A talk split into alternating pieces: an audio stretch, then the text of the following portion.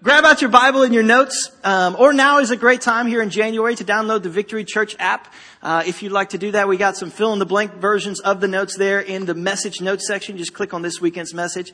Uh, if you like to write down whatever it is you like to write down, you can take your own notes on a thing. If you're new to Victory, we we enjoy taking notes. Uh, we believe that God speaks to us during these times that we have together, whether in worship uh, or during the sermon. That something God draws something out of His Word, and we write those things down. Uh, if you're like me, you forget it five minutes after you hear it or you see it. So we write those down and then we reference them in our spiritual journey. So we reference them as we continue together, create some spiritual momentum as we do this life together. A couple of things before we jump into God's Word that I want to draw your attention to. And the first one is today is day eight of our 21 days of prayer and fasting. And so if you, you don't know what that is, you don't, you can jump in right now. There is no, there is no condemnation for where were you last Tuesday where were, you can jump straight into this thing. You can take a part of it because how, how important it is to start our year with prayer and fasting. And we give you a little bit of a resource. I know fasting can be a little intimidating if you've never done it before. And so we've got a website at victoryharvest.com slash fasting. Just want to help you out with that. Just want to help you kind of walk through different types of fast, different things that you can do, some resources there for you. Uh, if you'd like to check those out, would love for you to be a part of it. Because it's a wonderful thing that we do where we separate ourselves, we quiet the world, and our own flesh and our bodies that most of the time are calling the shots. And we begin to reorient ourselves spiritually. We begin to get the things that are really important, begin to make them important in our priorities. And so Fasting disconnects us from that, from the world and from the world's voices and things that try to speak into our lives. And then prayer connects us to God. That's why we combine them at the beginning of the year. And then these times of prayer that we have connects us to our Father where we begin to hear His voice more clearly because we've shut out all the other voices. So I want to encourage you to be a part of that with us. Would love for you to take that journey. In fact, if you've never fasted before, let me just kind of give you a quick primer on it. Because uh, most of the time we associate fasting with just giving up food, where we just say, well, I'm just not going to eat. And that could be a little intimidating, but sometimes people, it's not just giving up all food. Some people cut out just certain things from their diets, things that they love, things that they enjoy, uh, foods that maybe they've never been able to give up, they just have. So a lot of people cut those out during the times of fasting. Some people don't even do food. They just keep eating during the 21 days, but they fast from something else, maybe culturally, where they might not watch television or they might fast from social media, uh, their apps on their phone. Some of you are twitching when I say that, which probably is a good indicator that that's something that you should consider giving up for the fast, uh, something you should take a break from and refocus on the Lord. Uh, and then we'll be praying as well in these 21 days, uh, 6 a.m. to 6 to 7 a.m. and then 6 p.m. to 7 p.m. Whichever one fits your schedule uh, better, whichever one you're able to make. So I imagine tomorrow we'll have more of the 6 a.m. crowd. Come on, somebody. We'll just, if you'd like to, but just, uh, just whichever one. And if you're not physically able to make it with us to pray, we stream all of the services online. And so all those prayer times would love for you to join in with us. Just have that playing as you pray uh, in your home, in your car, at work, wherever you are, you can have that in the background. Uh, playing where you can just begin to pray and then everybody does something in the spirit of fasting uh, everybody as a part of the church would just continue to seek the lord because i'm convinced everything that we see every fruit that we see whether it's lives changed or people getting saved all of this comes out of our times of prayer and our times of fasting all of the, the momentum that we see in our lives it all comes out of these times we've set aside at the beginning of the year that we say okay god i give you the first I give you the first of my year. I give you the first of everything. I give you the first of my morning. I give you the first of my time when I have free time. I give you the first of it, Lord. And then we see that happen in our lives. All right? As we do this, we're starting a new series today called One Life to Live. We're starting a brand new series as we do this, and we're going to end the, the month of January in this as we do the 21 days, and we're going to be in this series. And let me just kind of set up the thought for you. And that is if today, if you were told when the end of your life would be, if today someone came up to you and they told you with certainty when the end of your life, whether you had 50 years left to live, whether you had 10 years left, whether you had a year left, whether you had a diagnosis where you had 30 days left to live, if you were told that, how would you change your life? What would you change in your life? If you were told you had 30 days left on this planet, what things would you change in the life that you're living? And so my question for you would be, if those things would change, because I think a lot of us would change some things. I think we change some perspectives. I think we change some priorities. I think we change some actions. We change some things that we're doing. I think the question for you throughout this series is going to be, if those were the things we would change, why wouldn't you and I change them now? If those were the way that we would live if we knew that there was an end coming, why wouldn't you and I begin to make those changes now? And so each week we're going to wrestle through this, some different aspects of life that I believe we're called to make changes in if we really want to live the life that God has called us to live. if we really want to change some things, if we really would, if we'd get our priorities straight, if we get our perspective straight, if we would begin to love, if we would begin to do these different things, then why won't we do them now? Why would we make those changes? So what would you change? What would you, what would you change in your life if you were told that you had 30 days? If you were told that that's what you had left in this life, and I just want to walk through a few of them with you this morning as we talk about this just for a few minutes. First one jot it down that I think we would change is you would be where you are that you would be where you are. You'd want to be where you are if you only had 30 days. Let me kind of explain that for you. And that is a lot of us get stuck in when then syndrome. A lot of us are stuck in that in our lives. And what that basically says is when I'm in a different season of my life, then I'll be happy. When I'm in a different season of my life, then I'll be fulfilled. Then I'll be actually doing what I really want to do. And when I'm in a different season, and if we play that game, if we allow the devil to trap us in that game, a lot of us do this for our entire lives.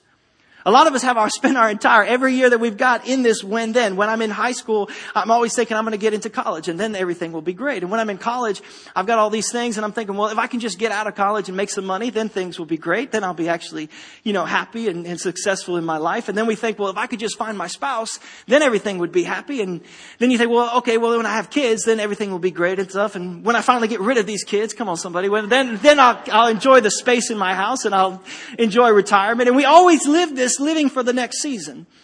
And we never live in the season that we're in.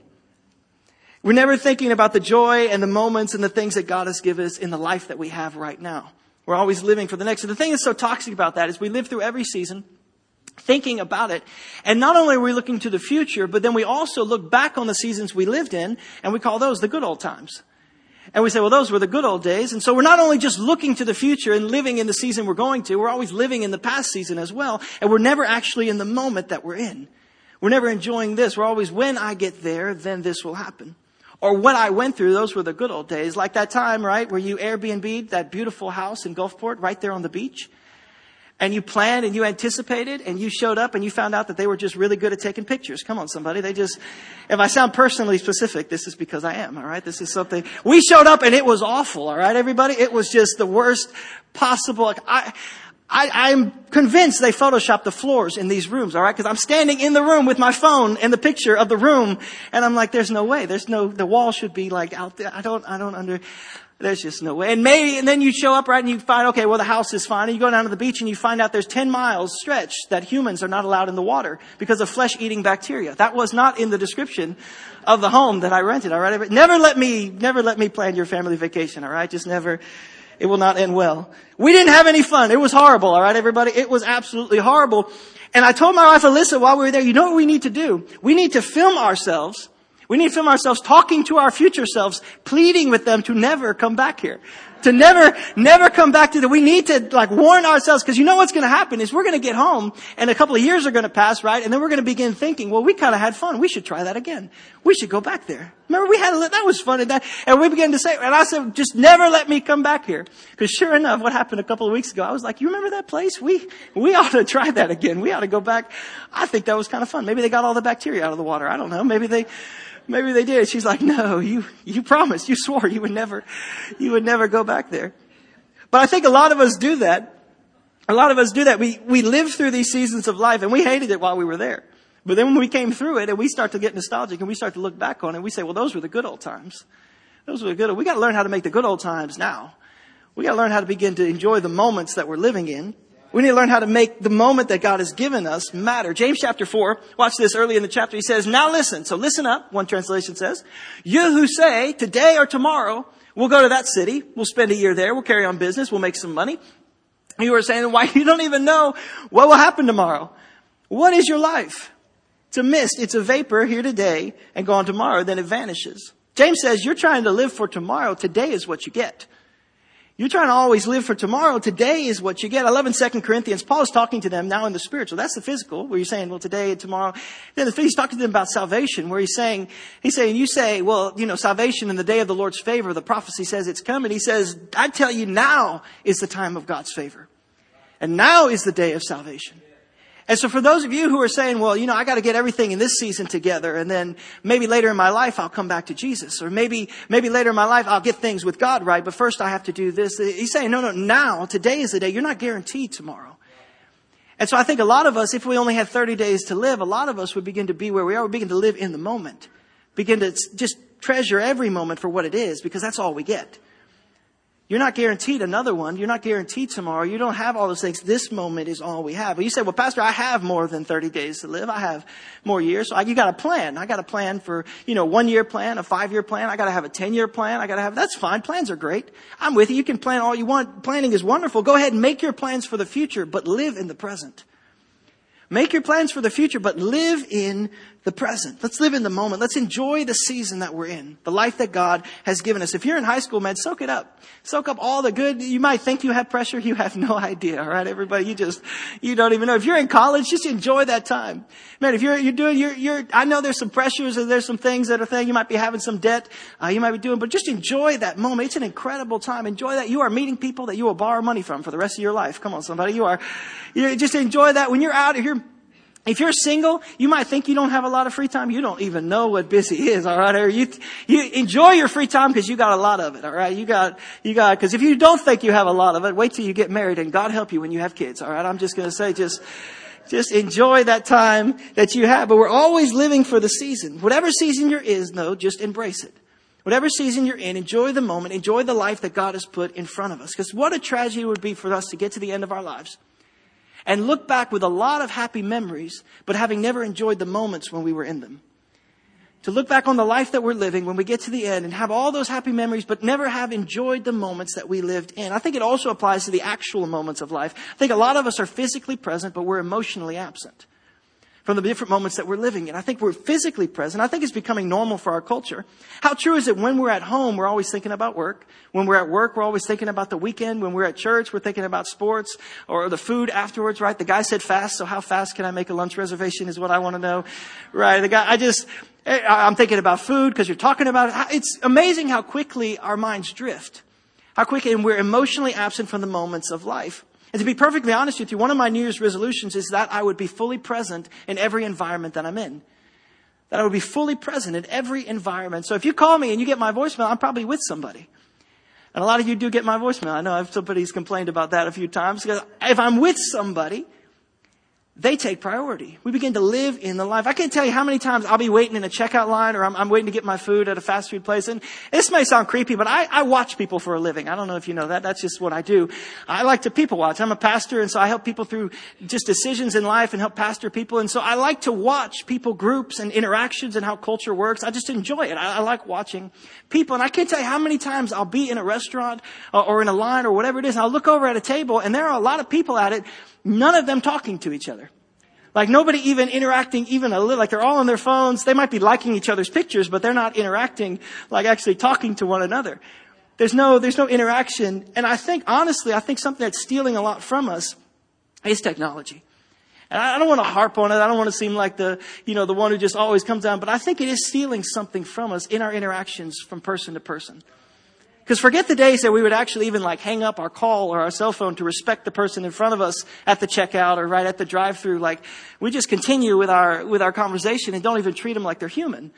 And thank God for Walmart, right? We've just eliminated the person altogether. We check ourselves out, right? We're like, like checking, we're like apologizing to ourselves as we check ourselves out. Like we just, we just continue. I don't know. We just, we, we don't even, we don't. So check, check this statistic out. I just want to give you a couple of things I found. The first one, 85% of users will check their phone while they are speaking with friends or family. Come on, somebody. That is 85%. Anybody bold enough? That we all do it. Anybody bold enough to admit this is what? Bunch of liars in this. All right, here we go. We got this. And reality is we're all guilty of this. I am guilty of this. Like some of my staff or someone from the church will text me or call me and I'll be talking with my wife, Alyssa, and we'll be talking about something and the phone, and the longer that goes on, it's like, can we like wrap this up? Because it might be something important. It might be, you know, it might be something really important. And you've done this, right? Where you're talking with your spouse and your phone is buzzing and you're thinking like, I know I shouldn't. I know I shouldn't. I gotta keep eye contact. I know I should. I just did. Okay. I'm, it never ends well for your marriage, right? When you decide you want to check your phone while you're talking. Cause you're gonna look back up and your spouse is gonna be standing there. Like, is someone on fire? Is that, is someone, cause we are having a conversation here. We are having, I've been forgiven of that. All right, everybody. That's just, just want you to do that. But we've all done this. We do this to the people around us and we devalue them as people. And I think it's a problem that we have. Do you know the average user spends 171 minutes a day on their smartphone. That's average. That's not those of you who have a problem. And there are a bunch of you who have a problem way more than 171 days, 171 minutes. And so average though, 171 minutes. Check it out. On average, the cell, phone user swipes, taps, clicks their phone 2,617 times a day. That's average. So thousands and thousands and thousands of interactions with a device. I don't think cell phones are of the devil. I just think that we need to understand that for many of us, we're not living in the moment. We're not living in the present. We're not where we are. If you only had 30 days to live, you would look people in the eye. You would begin to ask questions. You would interact with the people around you. You would begin to see what matters. I think a whole bunch of us would. We'd be where we are. And I'm just encouraging you this. Be fully present. If you're with your family, be with your family. Engage with your kids. Like ask questions. Don't all just stare at a screen. Like really engage with them. Have a conversation. Begin to live. If you're at work, then be at work. Don't be daydreaming, be thinking about other things. Man, be engaged. If you're at church, then be at church. And man, if you're just investing in the Spirit and the presence of God, if you're just experiencing that, if you're worshiping, giving all that you have, let's just be in thing. Bible says in Psalms 118, it says, this is the day that the Lord has made. Let us be glad and rejoice in it. Let's be glad and rejoice in it. This is the day. This is the only moment we can enjoy because this is the only moment that we have. This is the moment that you've been given. And I think a lot of us, though, the danger is we're filtering our life through our cell phones. We're filtering our life through our devices. Like, this never made sense to me, but oh, let me, let me, I'm enjoying this moment. I'm really enjoying this time I'm having. My, my kids are doing whatever it is. Let me take myself out of the moment and let me take my phone out and let me begin to film and then I can filter it and post it and come back later and enjoy this moment. Like, it doesn't make a lot of sense to me. I'm not against pictures. Take the picture and remember the moment. But when all you're doing is filming everything that's happening so you can watch it later, you're not living in the moment. You're not enjoying. It makes no sense to me. We went to Disney about four years ago and we went, uh, and they have this this fireworks display. Supposed to be the greatest thing on the planet, greatest fireworks. So we're there enjoying that, and at the you know at Magic Kingdom, and it was great. It's it's amazing. The stuff's blowing up in front of us, behind us, all around us. Right? You just think the whole world is blowing up. It's just incredible. But at some point, we're enjoying that and standing there, and I look down, and I about hundred percent of the people around me are not just videoing it, not just because that doesn't make any sense. Like, why would you video fireworks? Like, why would you, are you really going to watch that later? Are you really going to, like, that's great. I like when that one exploded there. Like, that was really, that was really cool. I don't know if you're going to, but they're not just videoing it. What's worse is they're actually watching it in the moment through their cell phone, like through the lens. So they're videoing it and they're watching, or through the iPad, which just looks ridiculous when they have the tablet up there filming, but they're just, they're watching it through that. Like you could have stayed home and done that for free. Come on, somebody. You could have just got the video from somebody who's standing around you. Just watch their video if you wanted to do, you wanted to save a whole lot of money. But I've, I'm, I'm past that, all right? That's the, but that's the best it will ever be. Because you're filtering everything that you're seeing and you're experiencing it, not with your eyes. You're not watching it. You're experiencing it through the lens. And I wonder how many of us are missing out on the life that God wants us to live because we're filtering it through things that don't even matter. We're missing out on the life God's called us to live, to be in the moment, to be where you are. I don't think social media is of the devil. I just think a lot of us are pushing pause on our real life to participate in a fake one. I think a lot of times we're letting that steal from us. Just be where you are. Let's live in the moment. Let's enjoy the life God has called us to live. Let's begin to interact with people. That's what we would do if we had 30 days to live. Another thing we would do, jot it down if you're taking notes, is you would do what you could. We would do what we could. You do what you can. Because see, I think the sad reality is a lot of us will reach our deathbeds. A lot of people will reach the end of their lives and they'll look back on a whole lot of good intentions that they had that never became actions. They never turned those good intentions into an actual action. It was just the good that they intended to do.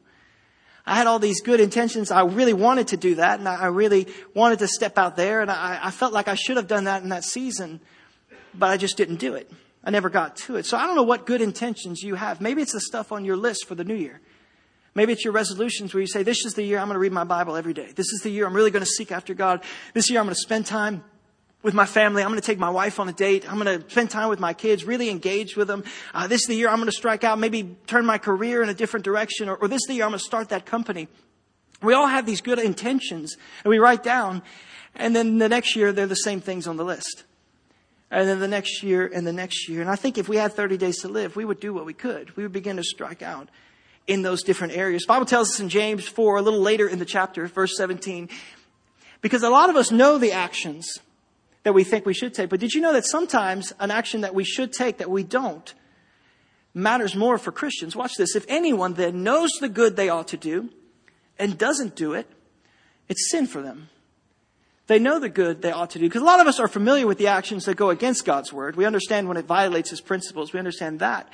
But for a whole bunch of us, when God speaks to us and says, I want you to step out in this area, or I want you to do this or that good, or I want you to do this thing, if we leave those things undone and we, for, uh, for whatever reason, we say, I'm going to leave that as an intention for right now. I'm not going to do that. It'll just be an intention. I'm just going to, for us, that's sin. When God leads us to step out, God leads us to do something. We know the good that we ought to be doing, but we don't do it. He calls us to do something and we pass. It makes me wonder how many of us have so many good intentions that never turn to action. How many of us have so many things that we have in our hearts that we wanted to do, that we intended to do, but we never bring them to pass? And so I began to ask the question, why then? Why do we have so many intentions? Because I've got a whole bunch of them. I know a lot of you do, where we have so many. Why then don't we see them? And I'll tell you why. It's because anytime the Holy Spirit calls us to make a change, anytime He calls us to do something, the devil always gives us an excuse to stay the same always gives us an excuse to say the same that we are. Because I think in our culture, we're gravitating more and more towards having a victim mentality. I think a whole lot of us are gravitating in our lives, in our personalities, in the way that we were, in the way we view the world. We're gravitating towards a victim mentality. You say, well, I don't think that's true of my life. Let me, let me help you see it.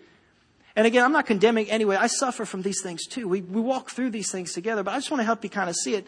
What a victim mentality. A victim says, I am the way that I am because somebody did something to me because something happened to me, because some circumstance or some season or something happened to me. And so it's not my fault that I'm the way that I am. This is just the way that I am. It's not my fault that I'm hurt. It's not my fault that I can't do this or I can't go. And so we look through life with a very cynical outlook. We look at life through a very critical lens and we begin to see everything in a bad light and we can't expect God's best for us because we see everything through the view of that. We see everything through the view of that thing. And so everything becomes cynical, everything becomes critical, and then you rally around people who also have a sad story. And so you're always one-upping their sad story with your sad story, and you're always, always living in that critical, cynical lifestyle. Some of you are having a revelation. You're saying, good Lord, I am married to a cynical, critical person. Come on, somebody. We, we have this victim mentality. So many of us take that on and it holds us hostage because we constantly have excuses for why we can't do something. And we constantly have excuses for why we can't step out and why we can't, we can't be that way because we're just the way that we are because of that thing becomes a part of us. Well, Jesus confronted this mentality. It's a great story. It's in John chapter 5. Jesus comes up to this pool, and he comes to this pool that's in the middle of the city. And in this pool, the angel would come down and it would stir the water of the pool, and the first person into it would be healed. And so naturally, that would attract a lot of, the Bible says, a great number of disabled people used to lie. The blind, the lame, the paralyzed. And so there's a man there at the pool who had been sick. It says he's been an invalid for 38 years. He hasn't been able to walk. And so see, this wasn't just an issue that he kind of struggled with. This is a lifelong thing. For 38 years, he has struggled with this thing. For 38 years. And so Jesus sees this guy living there in this condition. He saw him lying. He learned that he'd been in there for such a long time. And he comes up to him and he asks him this question that I'm asking you this morning. And that is, do you want to get well? Do you want to get well? Because it seems almost like an offensive question. And honestly, I wouldn't have asked it if Jesus didn't ask it in the first place. This is, seems like an offensive, but it's a good question to ask. Do you want to get well? You have your list, the resolutions in your heart. You have the things that you want to change, the things that you put down. Chances are they're very similar to the ones you wrote last year and the year before that and the year before that. And so my question for you would be, do you want to change? Do you want to get well? Because all of us can answer this question in the physical. We all want healing. We all would say, yes, I, I, would like to be healed of this or of that. But what about in the spiritual? Those things that you're writing down, those things that you want to change in your life, those habits you want to create, the things you want to form, do you really want to get well? Because see, there are consequences for this type of answered prayer. There are consequences for these things because then you've got to change your life. There are consequences when God actually answers those prayers because then you have to change the way that you're living. And maybe you've had a rough patch or, or you were cheated in something or you got the short end of the stick, whether it was in social status or, or education or whatever it is, whatever thing you thought that, okay, I got the short end of that. And you feel like, okay, I was the victim of that. And I just want you to hear me. If that's where you're living, maybe the thing that's keeping you from health and the thing that's keeping you from recovery is the fact that then you don't get a free pass to fly off the handle at everybody because then you have to take responsibility for your emotions. Because maybe, maybe you don't get a free pass to then act the way you want to because you have to take responsibility. Do you want to get well? We all see it in the natural. We see it. If you want that dream job that you've been praying God for, if you want to get that, you got to get up and take a shower, right? And get dressed and shave and show up early and work hard. You got to do those things if you want to get that. If you want the spouse, you got to, you know, you've been looking for them and you've been praying God for that. You got to get some selfishness out of your life so somebody can be a part of your life and you got to join back together. You got to have those different things. You got to change some things because there are consequences for answered prayer. There are things that have to change in your life. You want to build a spiritual life. You want to get closer to God. You want to say, I want to be a disciple of Christ. You got to pick up your cross daily. You got to walk unashamed of the gospel of Jesus Christ. You got to follow His will for your life. There's some things that need to change. There are consequences for answered prayer. So I ask you again, do you want to change? Do you want to get well? Because the thing that's amazing about people who have a victim mentality, and people who suffer through that, is they'll never answer a yes or no question with a yes or no. It's a simple question. Do you want to get better? But they'll always have a story. Their lives become defined by that story. Their lives become defined by that worldview. It becomes a part of who they are. And so they always have it. And so this guy is no different. He too had a story. Watch, he says this, Sir, he replied, I have no one to help me into the pool. Everybody gets in ahead of me when the water is stirred. And when I'm trying to get in, somebody else gets the miracle. And so I'm the way that I am. He's got a sad story. Jesus didn't say, Oh man, I really feel bad for you. Like, I really feel that's a really sad story. You have my permission now to feel bad for yourself for the rest of your life. Like I just give you emotional position to just, just be mad at everybody else and just enjoy your sad story. Jesus doesn't say that. Instead, he tells him how he's going to fix it. He tells him how he's going to heal him. Verse 8, he says to him, I want you to do what you can. You see, if we had 30 days, we would do what we could. See, in this instance, in this miracle, Jesus knows that if he just does it for the man, then this man is just going to wait for other people to do. This man has this complex of other people doing things for him. And he would always just live his life. Jesus knows that he doesn't need that. And so he says, I want you to stand up, to pick up your mat, and to walk. He asks him to take a step. And I want you to know today that what you're going to do, the thing and the change that's going to happen in your life is not dependent wholly upon you. I want to make that clear. It's not dependent wholly upon you. It's dependent on the one who lives inside of you. The change that's going to happen, the thing that he's asking you to do, but God will ask you to take the step. He'll ask you to step out. And so Jesus asked him to do what seems impossible to the man. He says, stand up, pick up your mat, and walk. Somewhere in the process of doing what you can do, we're going to have to give all we have. We're going to do what we can do, but we're going to have to give all that we have. And the truth is, if you had only 30 days left to live, you would want to give it your all.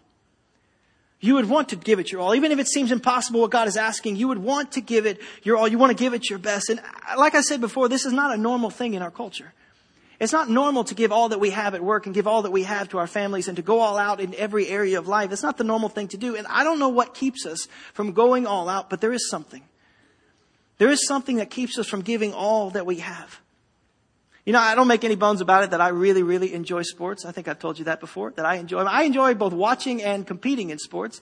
I just something, and I don't, I, I just, something about it, I love to compete. And if you've ever played a sport with me, I apologize because I just love, I, I enjoy competition. I don't want to just compete, I want to win. Alright, everybody? There's a difference. I don't just enjoy the competition, I want to win. And I want to win so badly that I steal your will to live. Alright? I just don't want you to even, I don't want you to ever want to compete again. I just don't want you to even enjoy the sport anymore. I just want to crush you. I just, just just who I am. All right. There we go. Another confession for you. It's why I don't play sports with a lot of you. I kind of keep my distance and try to know. It's just, it's something I want, I want to compete in every area. In fact, before we, before we had kids, my wife and I, when she would still play board games with me, uh, back then we would, we were playing a game in our first year of marriage, playing a board game, and I beat her so badly. I just, repeatedly and mercilessly, all right, everybody, just so badly that she, she picked up her phone and she stomped out of the living room, all right? And I was like, that's about right. That's just, yeah. And don't you come back, all right? She's forgiven me for that since then, all right? She's forgiven. I hope she's forgiven me for that since. But, but there's this, I, I love to, something about the sport, about football, basketball, baseball, whatever it is, I just like when the whistle blows and man, you just, you go all out. Whether you gotta run faster, jump higher, score more points, whatever it is, you just go all out. But I cannot tell you how many times, especially when I played on a team, how many times I would get to the end of a game and I would realize I left something in the tank. Like I left, I left some energy. Like I could have, I could have run faster. I could have worked out harder. I could have done that thing. I don't know. I held back and I just, I don't know why I did. How tragic would it be for us to get to the end of our lives and realize, you know, I left a little bit in the tank. I had more love that I could have given, but I never really opened up my heart completely to my spouse. I had more, more mentorship that I could have, I could have done, but I, I just, I didn't invest that time with my kids and I had more, I had more gifts I could have served in the body of Christ or others around me I could have loved, but I, I just, I had, you know, time that I didn't know that I had more than I needed and, and I just didn't see the value in it, so I just, I just didn't do it. How tragic would it be for us to get to the end and realize that we left too much in the tank? That we didn't give all that we had, that we didn't, didn't reach out. I didn't do those things. Let it never be said of us that we didn't go all out. Let it never be said of us that we didn't love with all that we had, that we didn't live our lives giving all that we are, because it is what God requires of us. So he said to the man in verse 8, he said to him, get up, pick up your mat, and walk. And that was miraculous for the man. This would be a miracle in the man's life because he can't. He can't walk. And so he speaks to him. God, though, isn't asking him to do the miracle. He's asking him to be obedient. He's asking him to give what he has, to begin to, to do what he can, to be in this moment. He's asking him to be obedient. He's not asking him to do the miracle, to take a step of faith, to go all in. And the Bible says that at once the man was cured. He picked up his mat and he walked at once. After 38 years, strength comes back into this man's life. Not because he did the miracle, but because he was obedient to the word that God had spoken to him. After all this time, the strength comes back. I wonder how many of us are letting years of our lives pass by believing that we're the victim. That we have this mentality that we can't do this or we can't do that because of what happened to us and we can't do this and we can't do that. How many of us have let so many years pass by when God is not asking us to do the miracle, He's asking us to be obedient to the word that He's spoken to us. He's asking us to give what we have, doing the things that we can. I want to leave you with this verse in 2 Corinthians. Chapter 12, he said to me, he said that Christ is speaking, he says, My grace is sufficient for you. As you're living this life God has called you to live, as you're stepping into His presence, into His calling, He says, My grace is sufficient for you. And my power is made perfect in weakness.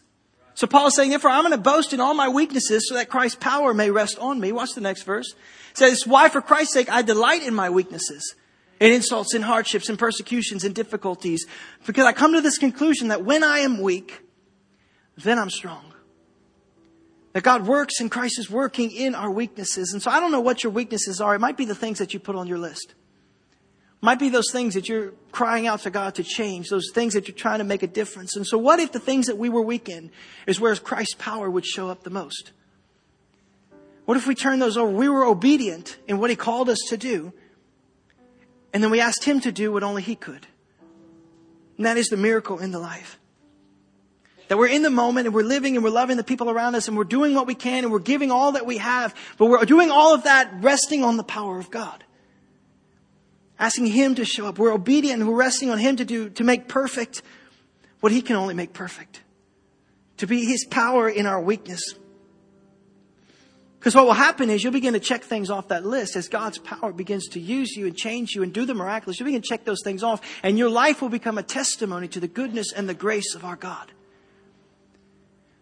That your light will be an example that will lead people back to Jesus.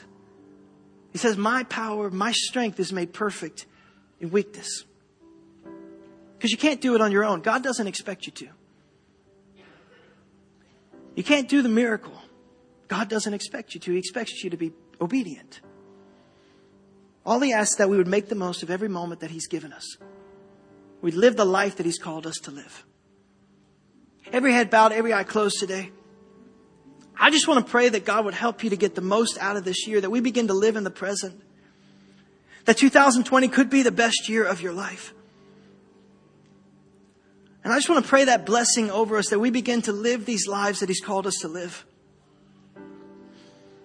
Before we do that though, with every head bowed, every eye closed, before we get to that, I just want to give an invitation. Because there are some of you who are here today, and for whatever reason, I don't know what it was, it doesn't matter what it was, but for some reason, you're far from God and you found yourself here this morning or you're watching online and you find yourself far from the Father because of something that happened to you or because of some circumstance or something you ran from Him. And maybe you said, I'll never go back. And maybe you say, well, I just don't believe that. Or maybe you say, I'm just, I'm far from Him and I, I just don't think like I can get back to Him. I want you to know this morning that He's calling you back.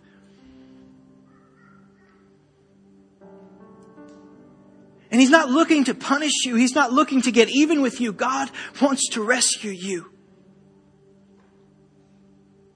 Jesus wants to set you free. And nobody else is looking around. It's not about them. It's about between you and your Savior. And so if that's you today and you say, I want to make it right. I want to come to Jesus. Or for some of you, you say, I want to come back to Him. If that's you today, I just want to pray with you. I'm not looking to embarrass you. I'm not going to make you stand up or come to the front. I'm not, I'm not trying to embarrass you in front of your family or your friends. This is about connecting you with Jesus. So if that's you today, if you say, include me in that prayer, I want to pray that. Would you do me the favor? No one else is looking around, but would you do me the favor? You say, right now, include me in that prayer. That's me. I want to make that decision. If that's you, would you be bold? And right now, just slip up your hand wherever you are. Great job. Just say, include me in that prayer. Great job. Great job in the back. Awesome. Awesome. Is anybody else? You say, include me in that. I want to pray that. I want to make that decision. I want to make it right. And let today be the day that you come home. As you answer that call, God is drawing your heart, just respond. You want to join those five. You say, I want to be in part of that prayer. Here's what we're going to do. If you're here in this room or you're watching online, I'm going to give you the words to the prayer to pray. You've got to make them your own. In church, we're going to pray with those who made that decision. We're going to pray this prayer out loud. You got to say it and you got to mean it with your heart. So come on, let's pray this prayer. Just say, Dear Lord Jesus, I surrender to you. Forgive me of my sins. Forgive me of my mistakes. Help me to live for you. Now say these words I make you the Lord of my life in Jesus' name. Now, God, I ask that you would touch our church. Lord, I stand in faith together with them that 2020 will be the best year of our lives, Lord, because we're going to spend it seeking after you. God, we're going to live in every moment that you've given us. Lord, we're going to be a part of every moment. We're going to be where we are, Lord. We're going to do what we can. Lord, we're beginning to step into the steps that you have for us. We're going to answer the call that you have called us to. Lord, I pray that you give us the strength to answer that, Lord, whether it's in their marriages or with their kids, God, or with their relationships or their careers, God, or if it's kicking an addiction, whatever it is, Lord, that this would be the year that you bring the change. That we would be open to it. God, I pray that as we take these steps, Lord, that sometimes we don't even think are possible, that we would do what we can. And then I pray, Lord, that you would show up. That as we give 100%, God, that you would show up and you would do what only you can do. That you would show up and you would do the miracle. That you would do what only you can do in your power. And we're open to that, Lord. As we begin to live this life, we thank you for miracles in 2020. We thank you for answered prayers, God, for changed lives. We pray all that in the name of Jesus.